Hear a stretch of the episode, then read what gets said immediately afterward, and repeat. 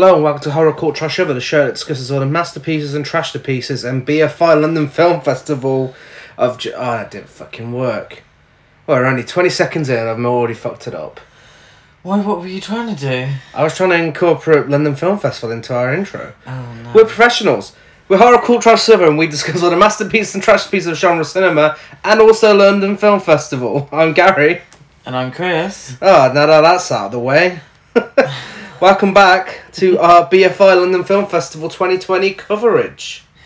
Yes, week two This is of two. yes, so this is our second and final episode for this year. Hopefully, if uh, we haven't upset anyone uh, with our views on Siberia, then uh, we'll be back next year. Well, I know at least one person who's dying to see it Yeah. based on my review. We've, we've promoted so- that film pretty well. You're welcome. Apparently, Yeah. You're welcome, Willem Dafoe. Willem. Willem Dafoe, that's his name. I thought he said William. No, I said Willem. Willem. Willem. Anyway, so we're back, and uh, yeah, this week, um, I mean, we had a great time the first week, but this week Red it out the park.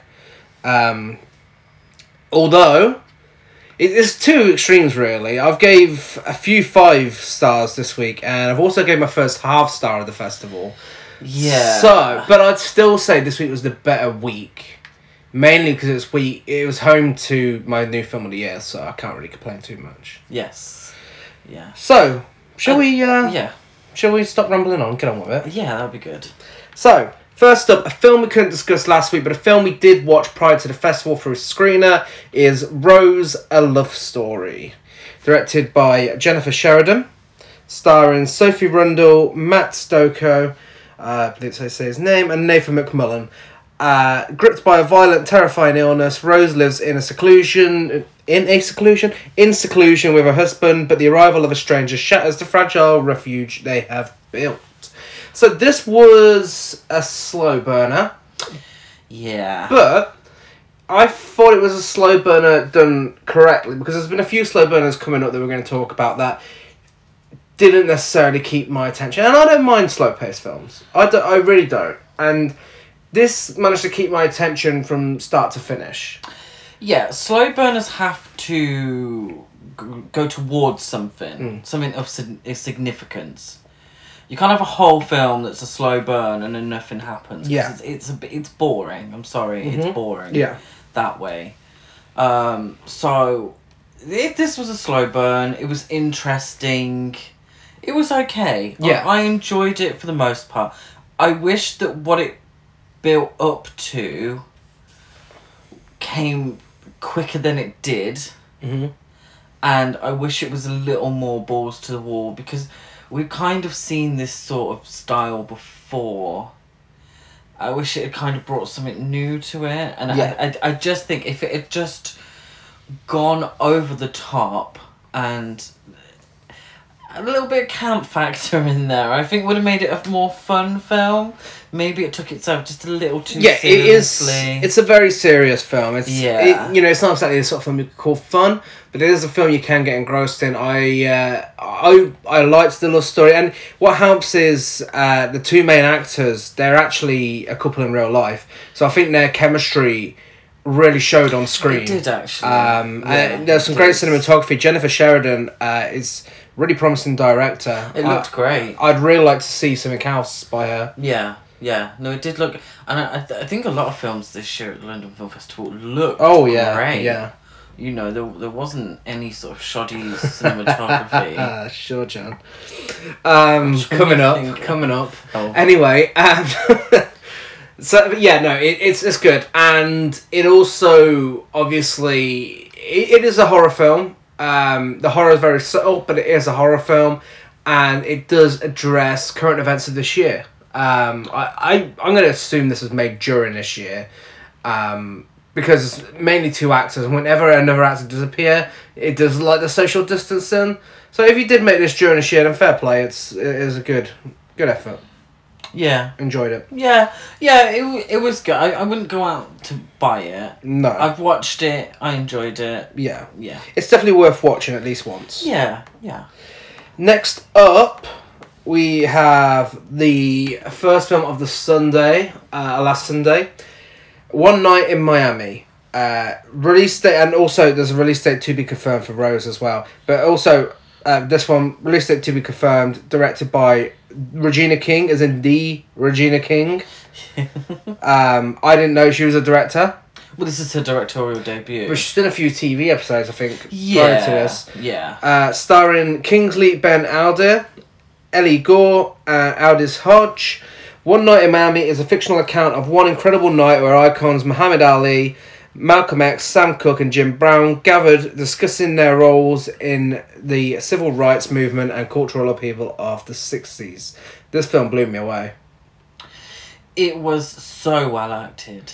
It absolutely blew me away. There's so many, there's a few negative reviews online of this, and I really don't get it. Uh, I don't. I don't get negative review, fully negative reviews. Um, so some parts of it didn't work for me, but overall it's fantastic. And for a feature film debut by Regina King, Mm. who was a fantastic actress herself, and you can tell. The thing is, you can tell that she's a fantastic actress because she gets some really, really wonderful performances Yeah. out of a, a fairly unknown cast. Uh huh. Yeah. Um, yeah, really well acted.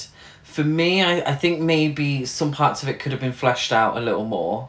hmm Uh, you can definitely tell it's based on a stage play. hmm Um, but also, it's a very fascinating film. What, Yeah. what they're d- it's very wordy, but you know the dynamic between the four characters is very well done. Very well done. And I, I know I've said that, I said this a lot in the first episode, and I'll continue to say it in this episode. I don't want to sound like I'm repeating myself, but again, films like this are so important this year more than they've ever been. Yeah.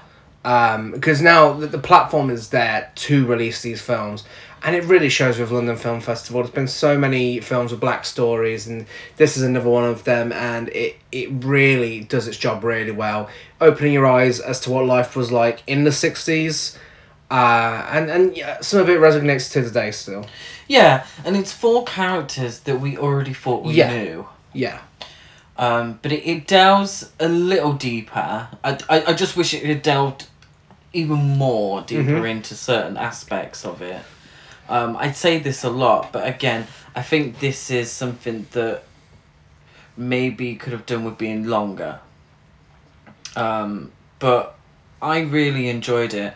And it did what a good biopic should do, or this isn't a biopic because it, it's a fictional account of real life people but it does what it should do that Shirley didn't do yeah. is make me want to go out and learn more. Mm-hmm. You know, so, uh, someone like Sam Cooke, who I'm a big fan of his music, but I didn't really know much about him. No. That made me want to go out and research more about Sam Cooke and want to see more of him Mm. and more about him. Which is, you know, which is great from that perspective. I just wish the film had done a little more of that itself.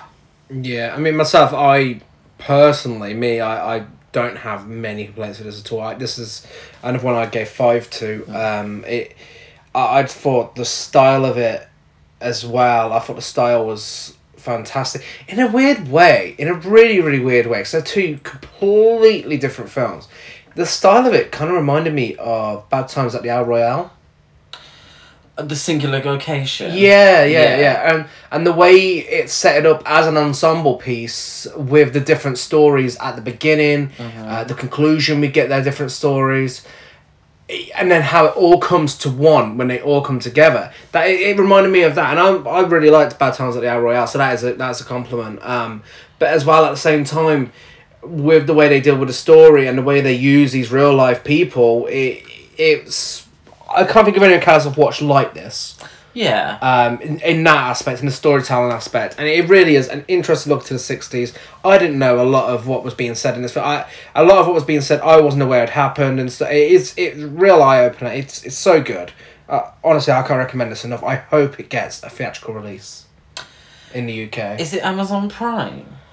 Don't think so. Oh, is it not an Amazon Oh, production? it may have been an Amazon production. I think so. So it might go straight to Prime. Even better. I mean, you know, as much as I'd like to get a theatrical release, if it's on Prime, it's a little more accessible. Yeah. Just it needs some. I would I would recommend people watch this, especially people who aren't massively familiar because we're looking back what 50 years ago. Yeah. Um a lot of a modern audience might not be as aware of these people Mm. as as we are because we're these interested struggles in as well. pop culture and stuff like that. Yeah, and, and, and, and, and these struggles as well, though, that, you know, I get it, it's a very political film. And one thing that's been said time and time again this year is, you know, with the whole Black Lives Matter movement, if you can't support by donating to any charities or anything, educate yourself. And this is a great way of doing that. Yeah. This film is fantastic, and there's, there's something else coming up as well. A, a few, I think we've got about two or three more actually coming up as well. Where I could say the same thing. Just watch these films. People are, you know, they're putting these films out there. They're using their platform to tell these stories, and it's really admirable. I, I think it's great. Yeah.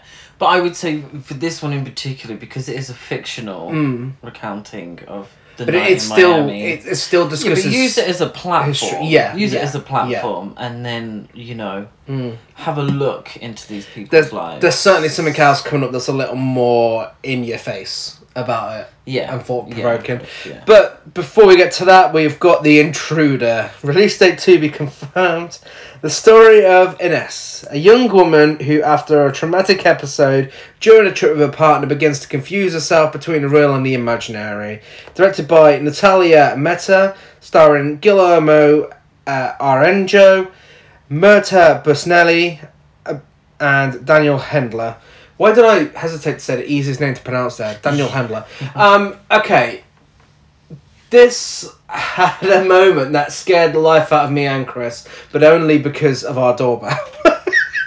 we ordered food, and there's a moment where a character screams in this, Oh and our gosh, doorbell rang at the exact same at the time. same It scared the life out of us. That was the most exciting thing that happened. In that was film. the most interesting part. It starts off well. Yeah. It didn't start off great. Well, it starts off well. It starts off quite surreal, like when she's on the airplane and it's like a dreamlike. Yeah, you know, it, yeah. it starts off where it's quite intriguing.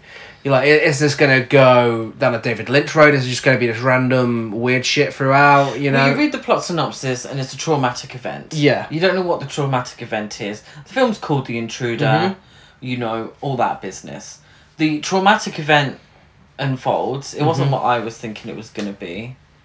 And then after that, it's just dull. yeah, Really it's so dull. repetitive, so so really repetitive. repetitive. It- you know, really repetitive. it starts off quite creepy and, and quite intense um, and then once you get into the repetitive side of things they use this one same scare it was a poor excuse for a scare but you know um, this one certain thing and you just get it over and over again and it's just so unnecessary Yeah, and I, I just completely lost interest by the end. I'm Yeah. Sure, do you know what? I'm sure there was some sort of twist or something at the end, but I can't even remember. there was there was and I, didn't see wasn't you saw it coming anyway Yeah, I saw it. well coming. you saw it I didn't see it coming Oh, you I did did see it coming. Yeah. Yeah, yeah. That's uh, so I lost interest. I really did. I'm sorry, but it, it, it wasn't. It wasn't good. It wasn't. And uh, as always, if you listen to last week's episode, you'll notice, but we'll say it again anyway. These are obviously our opinions on these films. Uh, of course, these are all made by independent filmmakers. You should absolutely support independent film. Go out and find out for yourself what these are like. Um, but if you want to take our advice, then also do that. Um, next up, we have Cicada. Am I saying that right? Cicada? Cica- Cicada? Cicada. Cicada. It's a tree. I think. Release date uh, to be confirmed. Directed by Matthew Fifer and Kieran Mulcare, starring Matthew Fifer, uh, Sheldon D. Brown, and Sandra Bauleo. A New York love story that toes the line between narrative and documentary, with two actors reliving parts of their own experiences. Uh, I think I enjoyed this one slightly more than you. Yeah. Um, for me, this uh, was great in the way that it's a, a gay love story told by two gay people, starring two gay people, and it was just it's refreshing. Can can you at least admit that it was very refreshing in that that's not something you get often. It's not something you get often, but whenever you do you get it, it's kind of the same story. Yeah, but don't forget, this is a real story. This is a true story. You know, I, I understand that, but, you know, I'm going to sound a bit harsh now, but do all stories need to be told? Like, all of them? When, when it's not necessarily bringing anything new to it, do you know what I mean? Well, does it really need to be? I, I just i kind of thought i'd seen all of this before. And that's not to say you know i thought the acting was good. I enjoyed the style. That quasi documentary film style i enjoyed that. And there were certain aspects of the film that i did enjoy. It D- don't get me wrong i didn't think it was garbage. But i, I just kind of felt like i'd seen it all before I, I think it's interesting that this one, this isn't really done often in the way that it comments on race as well, with homosexuality and how it could be more difficult for a black guy to come out as gay and Yeah, which for me was the the interesting part Yeah. of the story. Yeah. The one that I hadn't necessarily seen. But the story's not told from his perspective. no, but it is also interesting that it's a bisexual guy, which is something you don't get often as well. Yeah. I, I just kind I, I sometimes feel with a lot of gay films like this one that it's all about sex really and that's what it's all and these Oh my God. relationships are all just about sex This woke us up at Well, nine there are o'clock. certain points that are quite yeah because we watched it quite early in the This, we watched it at day. nine in the morning. yeah And uh, on a Monday morning, you know, you're just waking up and put this film on, and all of a sudden, it's like, oh, look, there's uh, someone getting a rim job. yeah just I think sometimes in gay films that's what it's all about and I just felt there was another part of this story that maybe I, I, I would have liked to have seen So, can you describe uh, gay culture in the UK for me? what do you mean Have you ever been on Grindr? no I have I have which is probably why I'm a bit bored of the whole thing now um because you know let's let's have some story some gay love stories that are just about love like love simon yeah. that is just about finding someone Yeah, um, in the world Uh, there's definitely films that have done this better. I, I will say that. I mean, even Call Me by Your Name. Um, you know that again. That's a lot of sex, but i was gonna it's- say it's still- still a peach He did, but it, it's still. I think it's still told a better story. Yeah, the films have done it better. I just appreciate this in the way that it's come from uh, an indie film filmmaker's perspective. Uh, I thought it was engaging, and it was engaging it, it, it was it's not often you get to see a rim job on screen. Well, it was better than will Willem Dafoe's sex. unless you're on Grindr as well it, it's it was better than Will on the first sex montage, wasn't it? uh, yeah yeah it was Jesus much less creepy but yeah, no. Um, I mean, I'm sure we could both agree that it should be watched. So Oh yeah, and these, you know, I want to see these films Yeah. supported because over time, when we get more and more and more LGBT films, Mhm. then we'll start. They'll start to become like normal films Yeah. that are nice romances. I just, I say to you, don't I? I sometimes feel like every gay film that we watch. It, it's always about somebody struggling to come out Mm. it's always and half the time it's some straight girl getting her heart broken hmm because of it or it's just all about sex Yeah. and all and, and that's all that it's about you know we did hellbent didn't we which yeah. was a slasher film which was a fun film to watch but again it's like oh my god just you know stop making it all about sex you done? yeah, I'm, I'm like I'm gonna sound like a right prude now, but you, you know what I mean. I know mean. It just you feels like the same thing over and over. Let's have a nice love story, please. Although I, I think a lot of sort of straight films have a preoccupation with sex as well. You you know you can watch the American Pie films. hmm Yeah. so anyway, moving on. Um, I'm not up. I'm, I'm not a prude. I'm not against it. Just give me a bit much sometimes. next up, Ultra Violence. Uh, release date to be confirmed. Directed by Ken Fero. Um, not to be excused with Ken Farrow because I realise you said that the exact same and it probably not pronounced the same way. Um, would you like to explain what this is about? So this is a documentary essentially on police brutality, and it looks at a number of stories of people, mainly from minority ethnicities, Yeah.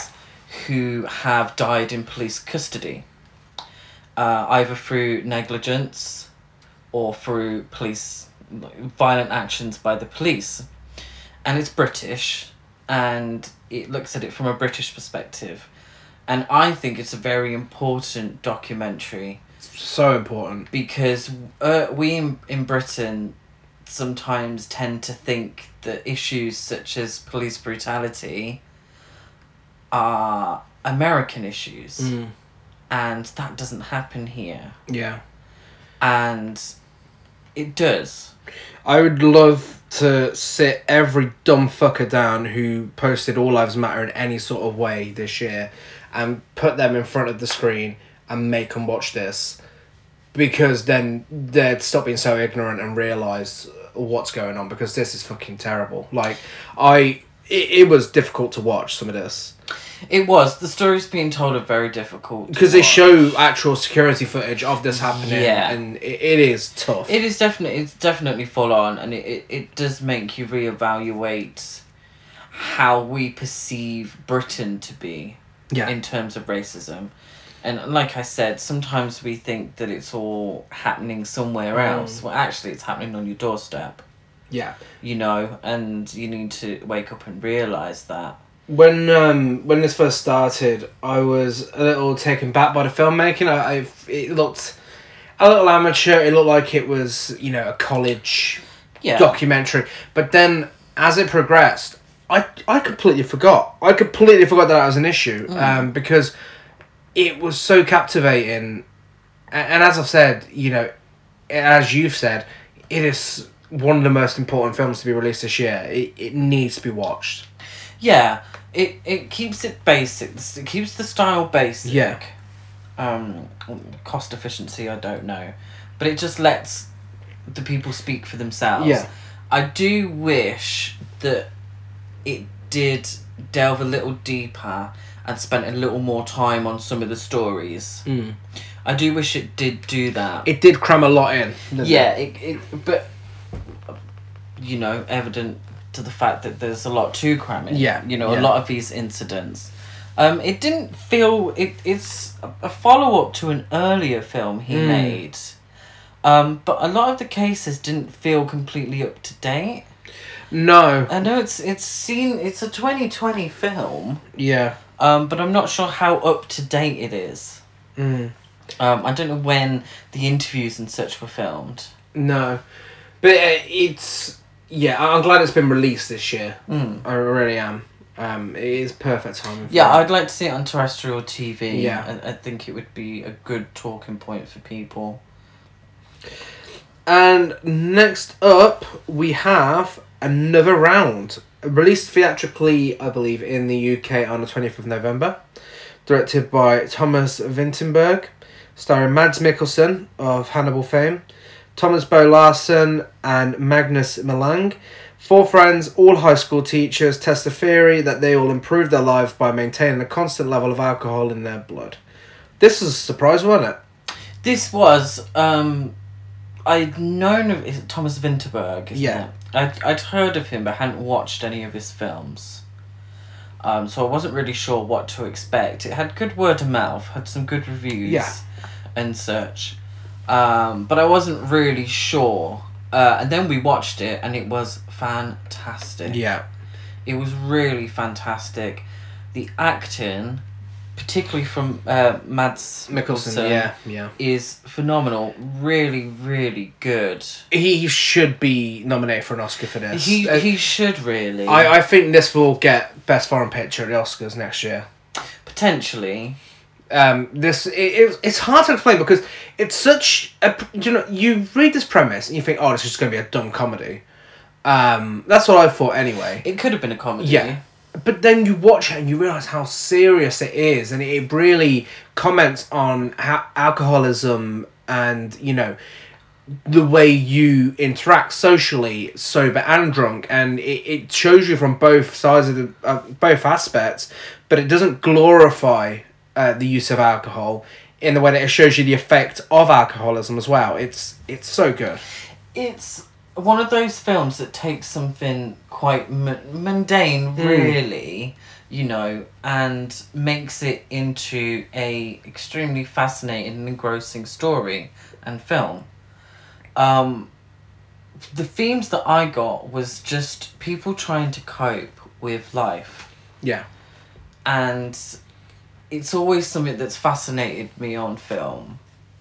Um, and it doesn't always lend to uh, the most interesting of films because it's, it's quite a mundane premise. But just the idea of these people living their lives and just not coping Mm. and they find a way out using alcohol and it, it doesn't necessarily judge them i don't think No, no. it's not a morality tale, really, um, but it's very honest in how it shows the effects that this constant alcohol in their bloodstream has on them, their professional lives, and their personal lives. Yeah. And it's very well made, really engrossing, um, and it makes you think. It really does Yeah. make you think. Yeah.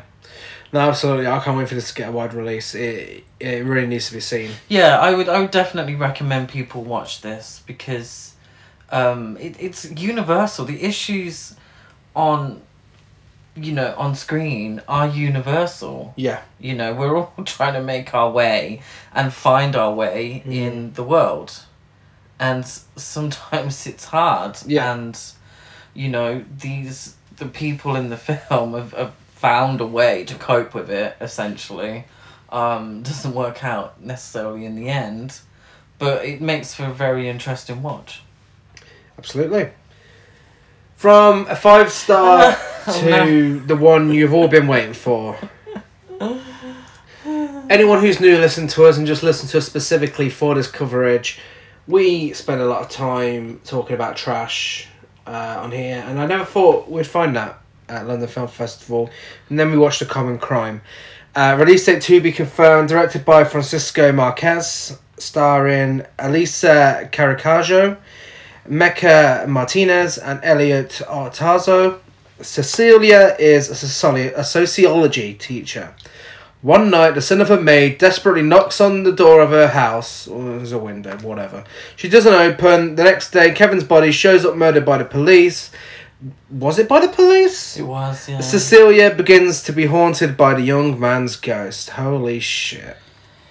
I'm just gonna. um, I wrote a review on Letterboxd for this film, and I'd just like to read it out. I put off my review of this because I couldn't be bothered to relive it again. I'm now stuck remembering very little apart from many groans of boredom from me and my partner. it is shockingly boring and dull, and that plot synopsis you just gave does it far too much justice. Because as far as I remember, we don't see the dude again, do we? She's not haunted by anything. Honestly, Just like weird things happen. that plot is a fucking lie. Nothing happens in this film. And I know we say that a lot, Mm. You know sometimes maybe we're exaggerating a little. But I, I genuinely mean nothing happens in this film. When we talk about trash to piece, we talk about trashy cinema that we can make a podcast out of. Yeah, It's If- shit, if but we, we- can make a podcast out of it. We couldn't make a podcast No. out of this because nothing happens. would be would it be be five minutes. Yes, it would be the shortest podcast episode ever. Honestly, there was one thing in this film that happens, and it is the guy, the, the son of a maid. He knocks on a window at night, and it's it's quite an atmospheric scene, the lighting and everything. And then after that, nothing happens. It, her son taps a window. Uh, they're at swimming baths, and her son taps the a window that she's sitting near, and it gives you a fake jump scare. And I'm pretty sure the filmmakers put this in there to wake you up because it's the only exciting thing that happens after the initial knocking on the window. There's really two things I remember from this film. The multiple scenes with her marking those two obnoxious people's work. Those Very two very not act. prolonged analysis of their like dissertation or whatever it is, and that happens at least twice. And then I also remember the scene where she stares at a Scalextrics for a very long time. Now the Scalextrics is working on its own accord. Okay, ghost, whatever. But this is so long of her like, oh, oh my god, the Scalextrics is going by itself. Oh, And just keeps like zooming in on this freaking cars. Awful. I genuinely could not believe. So this is what I was talking about at the start of the episode. This one, even the cinematography was shit. Yeah, I'm not gonna lie. There's nothing redeemable about this film. I can't. not. you know- Sorry. We're, we're not gonna sit here and lie to you. I can't find a single thing redeeming about this. And the acting was so bad to the point that even the extras couldn't act. The fucking extras. You shouldn't notice that shit in a film. no. But these two that these two characters that kept getting their papers marked. Oh my god, the guy just looked like he was constantly trying to hold back laughter. Uh, I, I, I don't. I honestly, I can't believe this was submitted for the festival. I really can't. I'm just not sure what it was trying to do. No. What was it trying to do? Because the guy was killed by the police. You know, we could have had the theme of police brutality. I didn't even know that until I read the plot. Yeah. It was not really played on that much. No. Um, it's not really a ghost story No. necessarily. Uh, it takes a long while to get to the whole ghostly part of it anyway, doesn't it? Mhm. It's just really bland. I lost interest. Well, the final shot is one of the, the final sequence is one of the most pointless things I've ever seen in the film. I don't know what they were trying to say. I don't know if it was a metaphor. I don't know what they were going for. What was but it's it? fucking. Well, I can't. Oh, you can't tell. No, Oh, I can't remember. no, but it, it it's Can't have been that interesting. Oh, and I am going to encourage you to watch it. You Make your own mind up, but you know, don't say I sent you. Anyway, from one of the worst films I've seen this year to the best film I've seen this year, David Byrne's American Utopia. Release date to be confirmed. Is that in America? A lot of these are out in America, so if you're an American listener, you actually overtaken the UK on our stats recently, so thank you. Oh, Um, nice. Maybe we should be giving you American release dates. It's terrible of us. Just have a look. A lot of these are coming out in America sooner. Uh, David Byrne's American Utopia, directed by uh, directing legend Spike Lee. Uh, Spike Lee documents the former Talking Heads frontman's brilliant, timely 2019 Broadway show based on his recent album and tour of the same name. I'm going to let you start this off because you're the Talking Heads. Yes. So I mean, talk- I'm, I'm a Talking Heads fan, but you are. Uh, Talking Heads is Talking my Heads stan. favorite band ever, and I love David Byrne. I, I, I like the majority of his solo stuff, and I like Spike Lee. So for this for this not to have gotten five stars, it would have to be pretty bad. um, thankfully for us, it was fantastic. yeah. I loved I loved all of it Mhm. actually.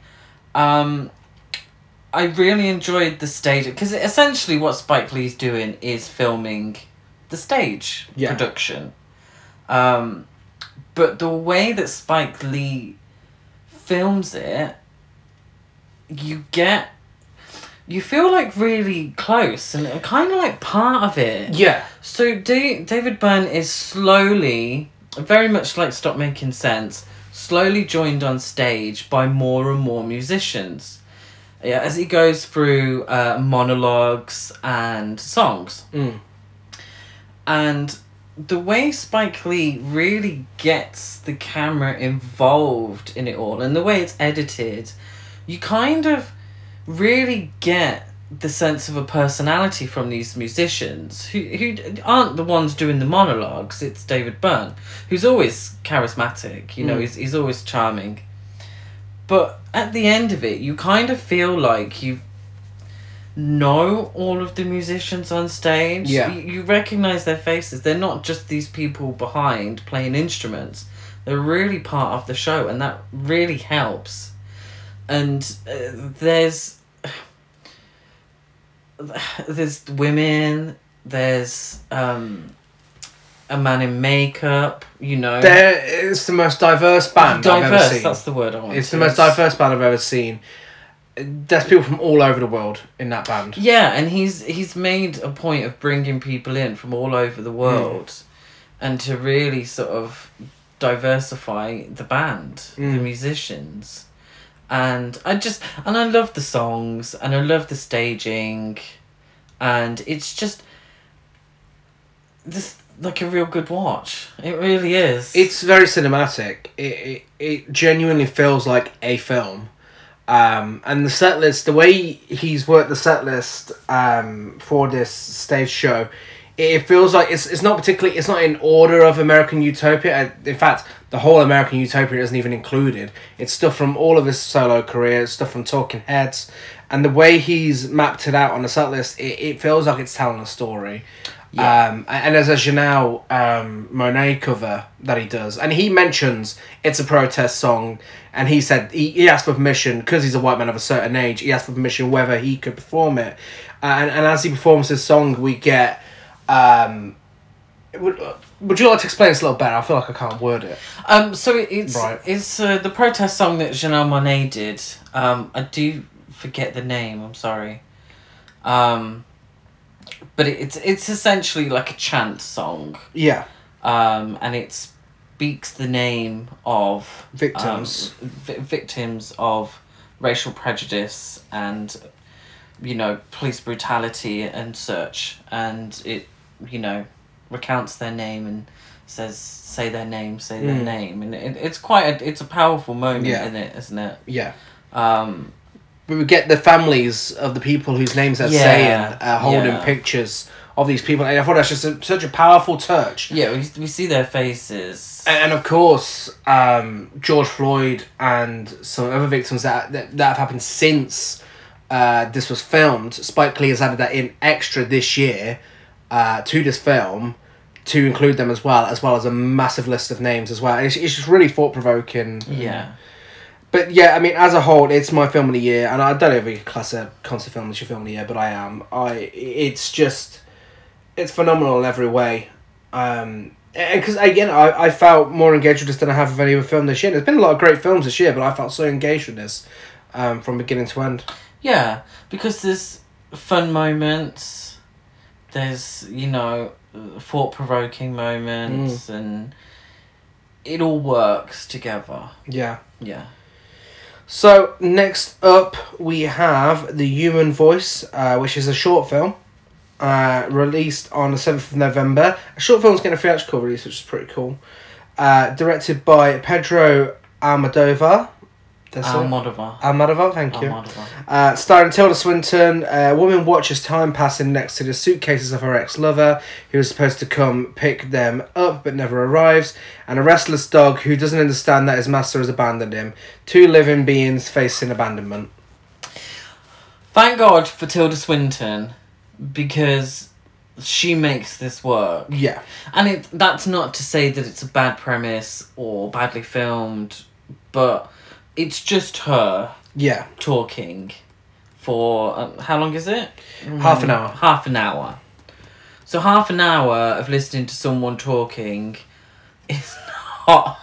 it doesn't always work, but Tilda Swinton makes it work, and she. It's in her voice. It's in her face. It's in her movements and she it just does really well you know this person again you know a very human story Mm. well done and made engrossing which isn't always you know possible No. No. um but yeah i i really enjoyed it i really enjoyed yeah, it was good. It was good. Um, very, very captivating. In that it's just a person talking, but you still want to know what's going to happen mm, um, throughout. yeah Uh, very well shot. Of course, the director's made a lot of stuff, hasn't he? He's very, very well known. oh yeah yeah very yeah yeah um he did uh talk to her Um, Bad Education would that be his most popular film? Would you say? It's a. He, no, Bad Education. Um, the the skin. Skin I Live In. Oh my god, Yeah. this is embarrassing. I, I thought you'd notice this more than me. exactly. um, women on the verge of a nervous breakdown. Yeah, yeah. Yeah. All about my mother. That's the one. There we go. That's the one. Yeah, it's it, it's a short. It, it's absolutely worth seeing. If you know, again, as we mentioned last time, if you can support local cinemas, do it and go and watch it in the cinema. That'd be a great experience because I believe it's got a few extra bits as well. Um, I think maybe a Q and A and an introduction from Mark Kermode. I think. yeah, Um, because I ain't being funny. I wouldn't go to cinema and pay for half an No, hour no. film. No, but yeah, check it out. Next up, uh, a film we promised you guys a little bit of a spotlight on uh, is Possessor, released uh, fuck knows when, and um, it, this shocks me. It shocks me that it's to be confirmed. Yeah. Um, It's been out in America for ages. it's been out in America for ages, but then again, in a second we'll explain why it may be having some trouble with BBFC. Not confirmed, but if it is that, it, we won't be surprised. Um, Possessor follows an agent who works for a secretive uh, organization that uses brain implant technology to inhabit other people's bodies, ultimately driving them to commit assassinations for high-paying clients. Directed by Brandon Cronenberg, David Cronenberg's son. Uh, as you may recall, we spoke about Shivers last week. Starring Andrea Riseborough, Christopher Abbott, and Jennifer Jason Lee. So, I'm gonna start this again. There's another one I think I enjoyed slightly more than you. Mm-hmm. I think this is up there as one of top five best horror films of the year. Actually, it's probably something you do agree on because we haven't watched a lot of horror films. Yeah, we haven't, a lot of great, a lot but of- this is definitely the most inventive. Um, it takes a premise you'd expect to see in something similar to uh, perhaps Blade Runner. Um, you know, that sort of futuristic uh, assassins. But you can tell this is David Cronenberg's son because it includes some fucking disgusting body horror. And uh, what do you want to discuss? Do you want to discuss um, the erections or the violence first? Because we need to talk about both. Let's discuss the erections. So, if this is having trouble with the BBFC, I don't know if it is. I don't know if it's been given a rating already. I should have checked. It's terrible of me. Um, but the fact this hasn't got a UK release date yet. Um, there's two versions of this. I'm going to assume we watch the uncut version because if there's anything missing, then I'm. This might be banned if there's anything missing from this because this is fucking extreme. Um, there are two separate occasions where we see fully fleshed out, right in front of the camera, erections. Yeah. Yeah, I don't see that often in film. Not. The thing is, uh, I mean, I'm not one for censorship, No. Uh, but I don't know. They're not. And these erections aren't integral to the story. No. it, it used to be the fact if you if you saw an erection on screen, you ain't getting passed by the BBFC. Um, Under the Skin had a lot of bonus as well, didn't it? So Oh, I don't know. it did, yeah. I don't know if this is just um, because it's artsy. This is Possessor's a very artsy film. I don't know if they're getting away with it because they're like, oh, well, this is art. Here's a hard dick. Context is it means a lot, yeah. and you know. Yeah, there's people being lured to their deaths with erections in Under the Skin, whereas this, it's uh, very much there for sex. Yeah, yeah. Are we not discussing the scene? Um, well, there's two, and the, first, one, The first one. the first one, um, you actually see a, a fully, uh, fully open vagina as well. Yeah, so I'm, I'm just going to say it. So essentially, the, the guy is he's hacked into somebody's webcam, and we see them have sex on the bed. And Yeah. Essentially, you don't see everything, everything, but the, there's there's a uh, erection, and the lady's legs are very wide, spread apart. I hope my mum doesn't listen. to Jesus Christ. But you know, so that's not really integral to the film. They could cut that out. Not that I'm, you know, it's just. No, I mean, I'm, I'm glad they kept it in. It shocked me. Um, but yeah, so just so we're not spending a full 10 minutes talking about erections, that's that's our point about that. It was, it was a little shocking. Um, Uh, I th- I think. Am I gonna give my opinion now? Yeah, I'm gonna give my opinion. Go now, for it. Sorry, I think maybe this film goes out of its way to shock, and it can border on self indulgent because of it. Um.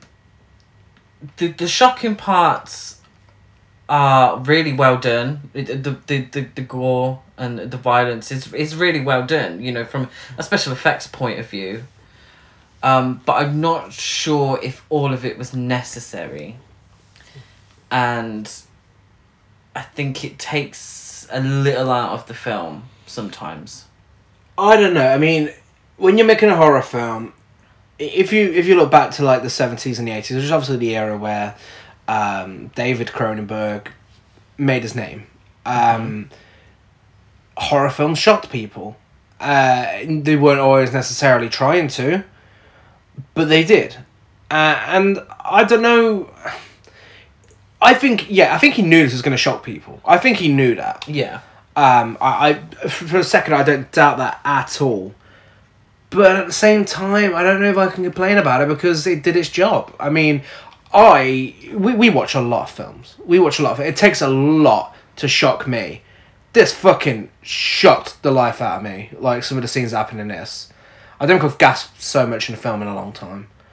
Um, But do you not feel that the film took away from plot and character not really because there's to so do much. these shocking things? Because are we not getting into human centipede territory if a film is purely there to shock? But I don't think it is purely there to shock. No. No, because I mean, But there's- do you think that because there's a lot of overkills in this film, I think that's do just you think that's important to the narrative?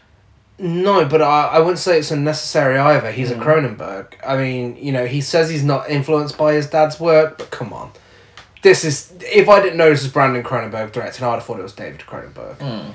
It his directing style is almost identical, and it's a horror film. I want to see big elaborate kills. I think there is enough plot in this because the second act is quite slow. Um, it's quite slow paced, and it really builds up this story. You you really get to know these characters. So then when See, I don't think you do. really, Not Oh, I did. enough. I, don't think you get to know them enough. oh oh well, I did agree on that one. Because by this point, the the characters are the same. Well, it happens in the beginning. They're inhabiting the same s- space. Well, let's go from the beginning. It happens that the violence comes in straight away to set the bar, so you know what type of film you're watching, Uh huh. and then it slows down. But I feel like you get to know this main character, um, the, the the lead girl and the girl from Mandy, and uh, Christopher Abbott's character. I feel like you get to know him quite a fair bit. Um, y- to a certain degree. I felt like I knew enough. I, I don't think there was much more that could have been done. I think that's just the characters as they are. I think that's as much as you needed to learn about them. and I don't know. I, the film, and I, I didn't hate the film. I did enjoy the film. I'm just playing a bit of devil's advocate here with Gary because we can't always agree on everything. Make a boring podcast.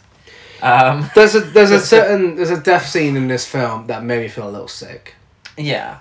I I, I it was because it was the first bit of gore we got since the beginning, and I'm sure you know which one I'm on about. Mm-hmm. Um, but oh my god, it, it was so graphic, and and then there's another towards the final act. There's something that happened that I couldn't believe my eyes, and it, it took me a while after to process what happened.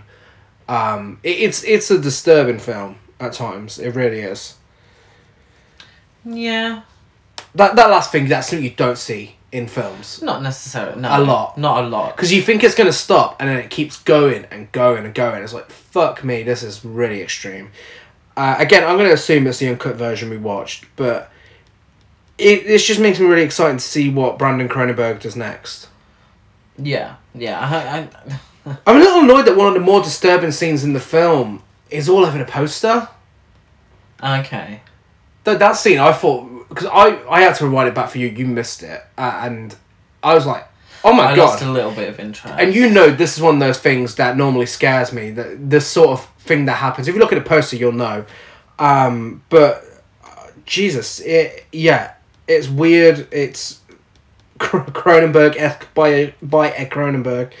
Um, yeah, I I just I recommend it highly. It's good if you're a gorehound. You'll find a lot to enjoy. If you're willing to sit through the middle part. Yeah.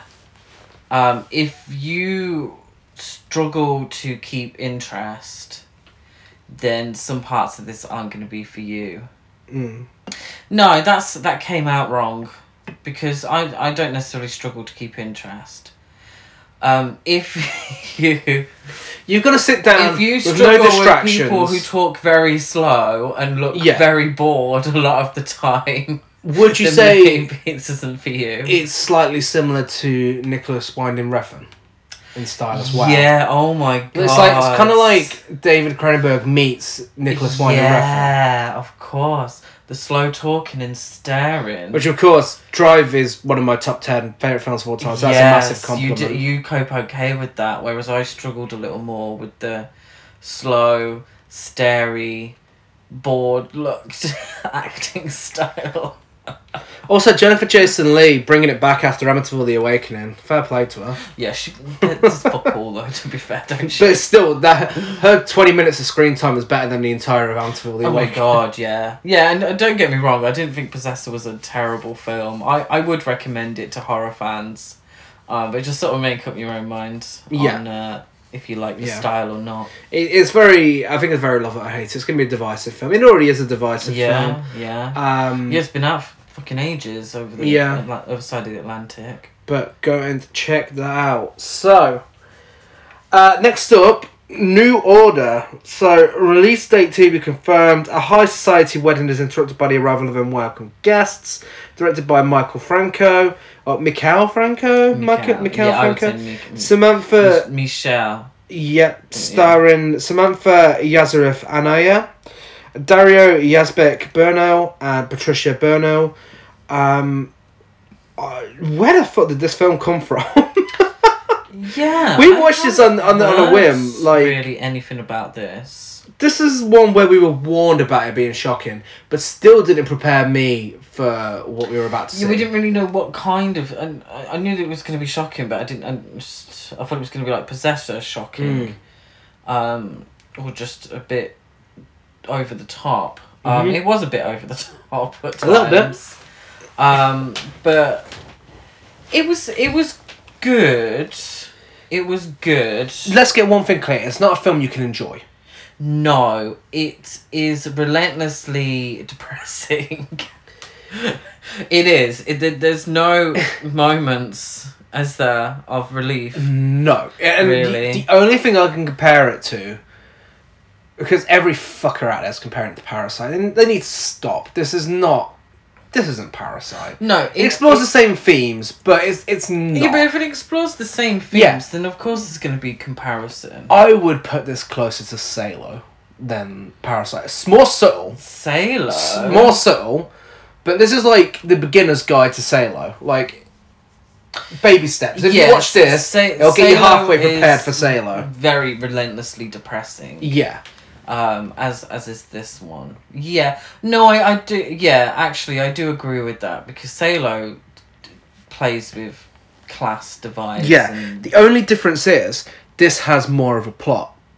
yes yeah that's true. I, I was invested in this, whereas Salo I was like, You oh, like there's someone eating shit again. No, there's someone having sex. Oh, there's someone eating shit again. Great.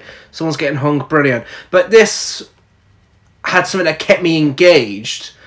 Um, mostly I, I was invested. I know what you mean. I know what you mean. It, it takes a turn. It takes a turn, a really random turn.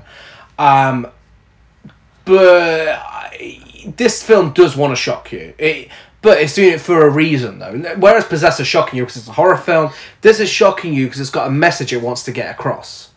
yeah so so essentially the message of the film is about um social economic divides and the poor people rising up against the rich elite and about social hierarchy essentially Mm-hmm. um, it starts off i thought a bit like the purge Yeah. it was you know and that idea um, comes into play if, if anyone's seen the purge um, then you'll understand what i mean Mm. Then it, takes a turn and it gets lost and it gets a little messy and ever so slightly up its own ass Mm. i felt it lost its way because it was trying too hard i in my review on letterboxd i did compare it to parasite and parasite is very subtle through the most part in its depiction of this class divide Mm-hmm. Whereas New Order is in absolutely no way subtle. No. Um, and for me, it didn't quite fully work. Um, but there is a lot to be to get out of this film It's and to a- think about. I think we can both agree it's a good film. yeah, It's it's, it's a good well film. Made. It's the the, the tension build up during that opening sequence. hmm Oh, Oh my god! start. It was electric. It was it was genuinely yeah. edge of your seat. Mhm. Like, and even when they were just having conversation, you don't know what it's leading to. You don't know what it's leading. You get a bit of a hint when you see the protesters, hmm but then when it happens, it is a real gut punching moment. Yeah. Um, and it doesn't hold back. It, it really doesn't hold back. Um, and then Almost like a zombie film. To yeah, begin yeah, yeah. Almost. Yeah. Yeah, and then a bit of home invasion, you know, Mhm. and then as it goes on, when it takes this turn, th- those moments are there, but they're very scattered out Mhm. um, across the film. Like there's uh, a, a really horrible to watch uh, moment of sexual assault. Mm-hmm. Um, and that's not a spoiler. Like, if anything, it's more of a trigger warning than anything else. Um, yeah. you know the the death scenes they don't hold back. They don't want you to be happy watching this film. They, they, they're not making an enjoyable experience for you. They're there to make you feel uncomfortable. And it does. It makes you feel uncomfortable at times. Um, so it does its job. It's not a perfect film but it is a good film and i would recommend watching it if you can stomach that sort of thing. It's an interesting film. Yeah. And it's it's one for a bit of digestion as Yes, well. yeah. So I don't mean go eat the Blu-ray. We're on to we're on to the final day. So films we've watched. I mean, you listen to this on a Sunday, probably. We're releasing this on a Sunday, recording on a Saturday. These are the films we've watched today, so these are quite fresh in our mind.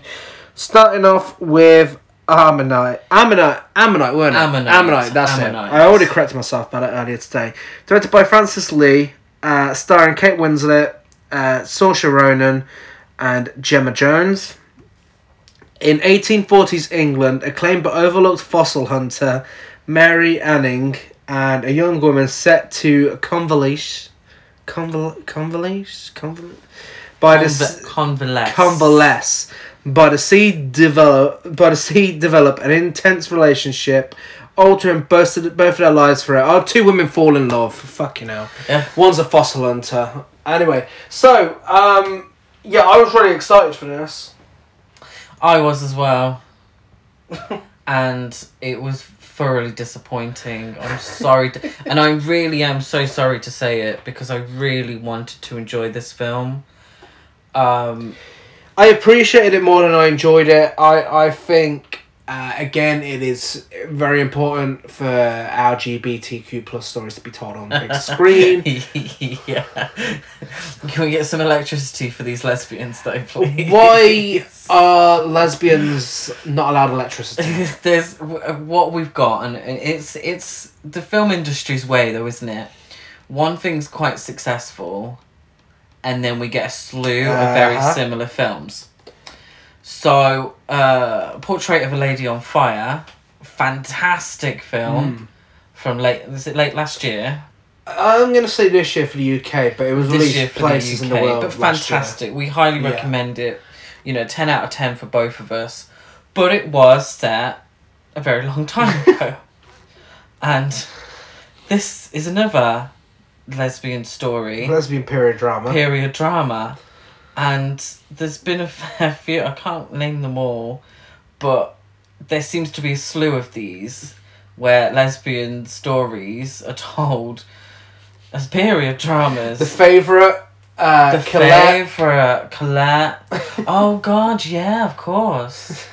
Yeah, so all these lesbian stories where not have they don't have electricity and we didn't come up with that and we've seen it online it's hilarious but it's it's true and i did feel like this was a very very cold version Yeah. of a portrait of a lady on fire This is like- no pun if the Asylum created their tie-in with uh, Portrait of a Lady on Fire, which is such a shame because the asylum would never get kate winslet and uh, saoirse ronan it's a great cast. It's a great cast, and they do a it great really job. is Eh, You'll probably see him on the Oscar nominations next year. I have no doubt about that. as individual performances, they were fantastic, but I they had no chemistry. No, and it's like um, it's like we were saying about Shirley, and you know when you're doing a biopic, there's certain ways you could do things. I don't know much about uh, this Mary the Fossil Hunter. Essentially, I don't think a lot of people do. Did she need a biopic? No, she didn't. Could it have been more interesting? Yes. The pacing is terrible to the point it's almost impossible to keep interest in this because again there's a lot of nothing um, going on and she's just not very likable you don't want to get to know her she's a bitch She she really is. It, it's like Shirley. yeah oh my god, Shirley had a um a bit of lesbianism as well, didn't she it? did she had a bit of it yeah she had a bit, electricity. bit of lesbianism what the fuck The film had lesbianism Les- in it. is that a word Yeah, lesbianism. oh okay Shirley may have been bisexual is uh, Yeah. way of putting it Is lesbianism? what- Oh, I, I feel think you may now. have just made that word up Oh no, I hope it's not offensive. if that word is offensive we I apologize thoroughly apologise. I mean, okay. Um, where was I? I've lost my trail of It might be a new word that you've created. This might hit off. Okay. Anyway, but my my issue with Ammonite is that I do feel maybe this woman's story should have been told, but as a woman in a man's world, and her being the first real female fossil hunter, and how that affected her because you you had all these scientists. Oh, so when she goes leaves where she lives within the film, you see a lot of these science men are very rich and live great lives. Yeah. Whereas she is a fantastic fossil hunter, Mm-hmm. um, but she hasn't been given the advantages because she's a woman. So what she's selling is mirrored uh, mirrors with seashells around the edges for the tourists. Cheap, tacky stuff. Because she can't get money any other way. No. And I did some research on Mary. Ma- Mary, um, what's her surname? Abbott. Mary uh, Anning. Anning. Anning. I don't know. Mary We didn't do that much research on it, did I know, you? yeah. um, but I don't. People aren't sure if the whole lesbian thing is true. Oh. Um, and she may have been the um, the person, but what's it called? The influence for the the uh, nursery rhyme. She sells seashells by the seashore. Jesus. yeah. this is fucking boring. but but in in nowhere in my sort of very very brief research online did it say that she was an asshole. But in this film, she's a fucking asshole. I, she. what I want to know is why the fuck is this directed by a man? Mm, I, and I, you know what? I'll stand by it. This is fucking ridiculous. Okay, we live in an age where we have literally just listed off to you countless female directors in both of these episodes. There's plenty around. Who directed Little Women? The latest. Little Greta Women? Gerwig. Greta Gerwig. Give this to Greta Gerwig. Why the fuck was Greta Gerwig not directing this film? Hmm. I'm sorry. You know what? I'm sure Francis uh, Francis Lee is a fantastic director. He, you know, there's some. It's a well shot film. There's some good cinematography and whatnot. Why the fuck was he in charge of this film? I just don't understand that. And I'm not saying a man shouldn't be allowed to, but I'm saying it seems unnecessary when there's so many working female directors out there that could and probably lesbian female directors that could have told the story so much better. Yeah, I just.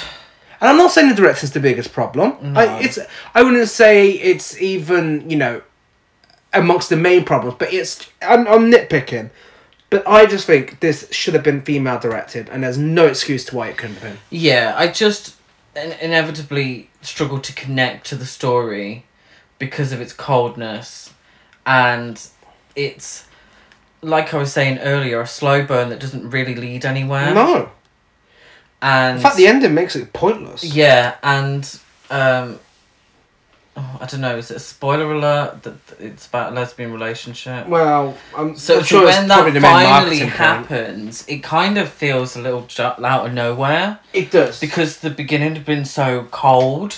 the chemistry. Mary really. had been such a cold character Yeah, that it just doesn't fit. the chemistry's not that believable either. No, it's just so unfortunate. I, I think we're being harsh on this film because we had high hopes and really high expectations for it, and we, we were quite disappointed. Mm, It just felt like a waste of our time. yeah.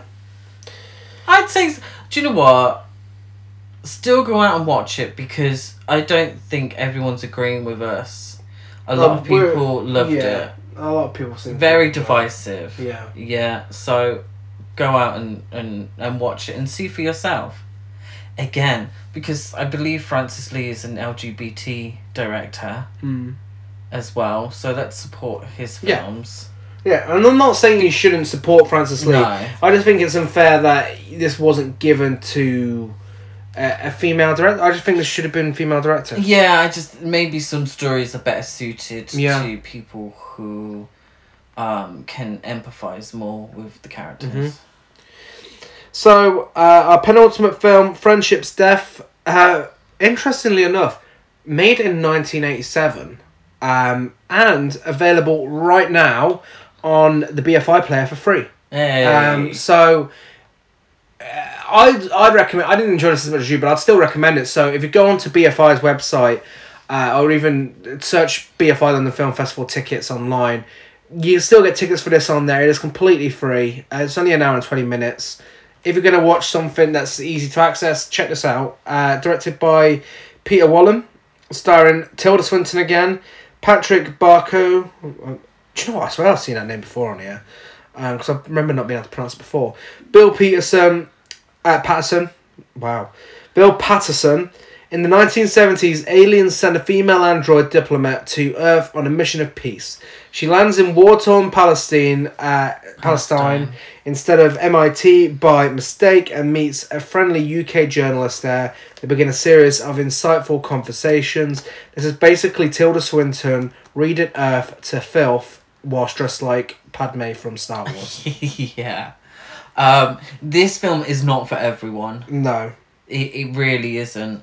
It's a singular location with a heavy reliance on dialogue. Yeah.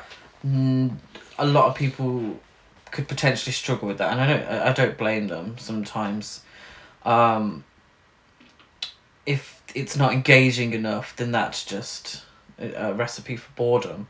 I found this really engaging. I really liked Tilda Swinton. Uh, Tilda, yeah, that's her name. Tilda Swinton, that is Yeah, her why am. I, why am I confusing myself?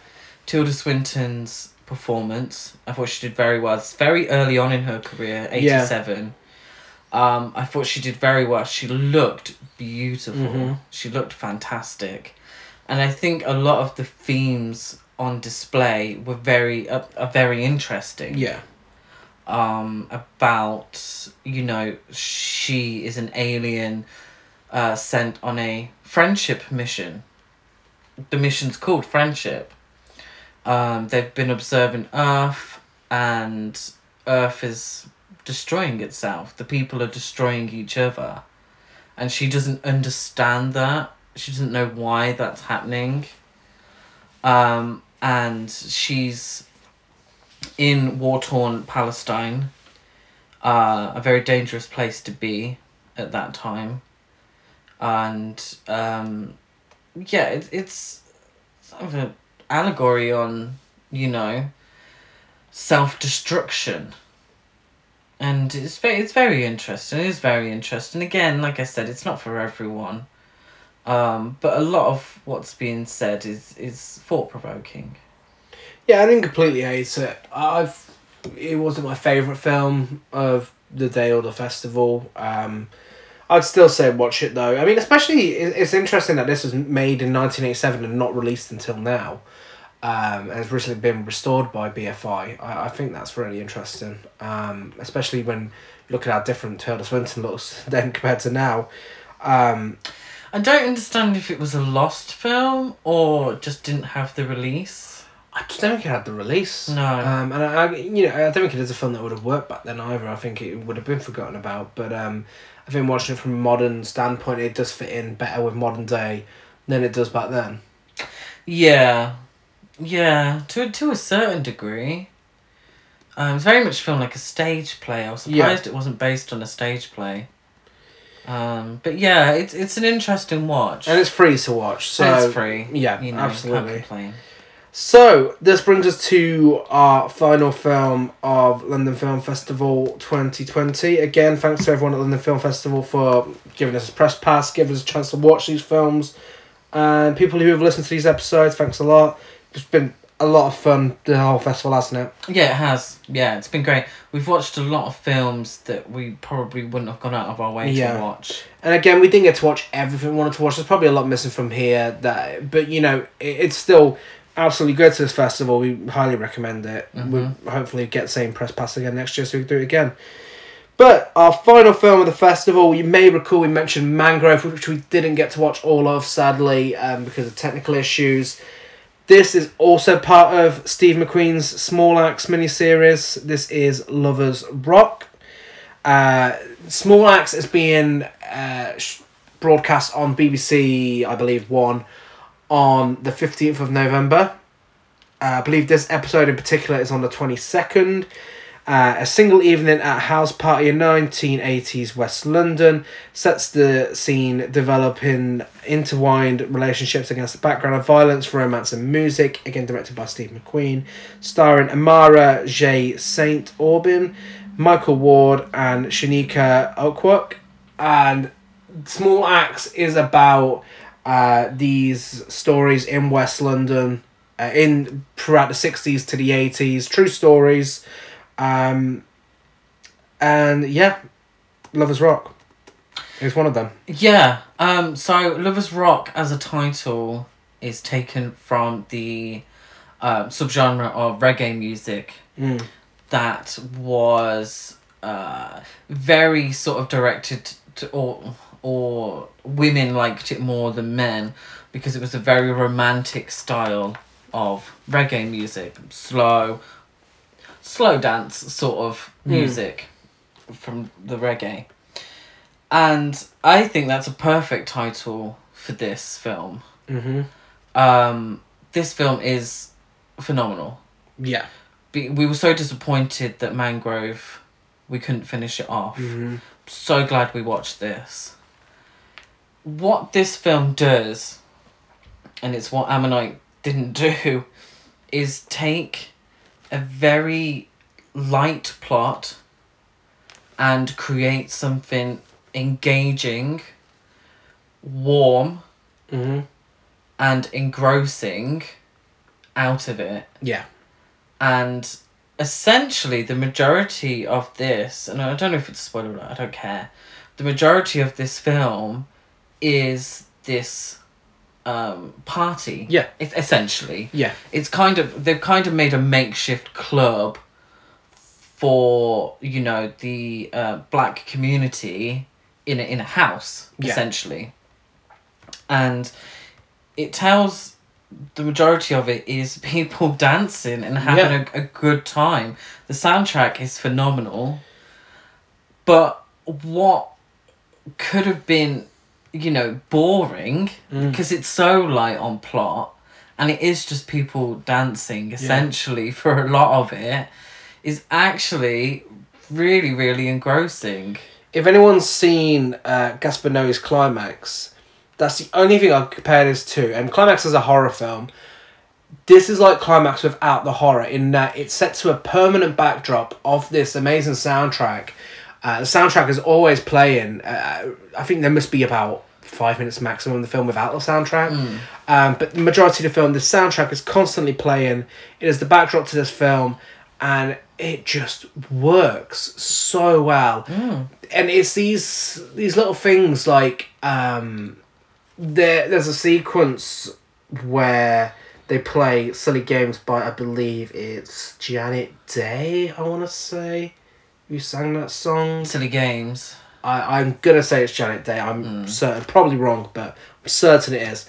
Um, and the music fades out, and you just get the the entire cast singing it without any music, a a cappella, um, but just all singing because they're at a party, and that scene in itself, it's just a bunch of people singing, but it's so powerful and there's such a strong sense of community in that scene, uh, and it really just stands out so much.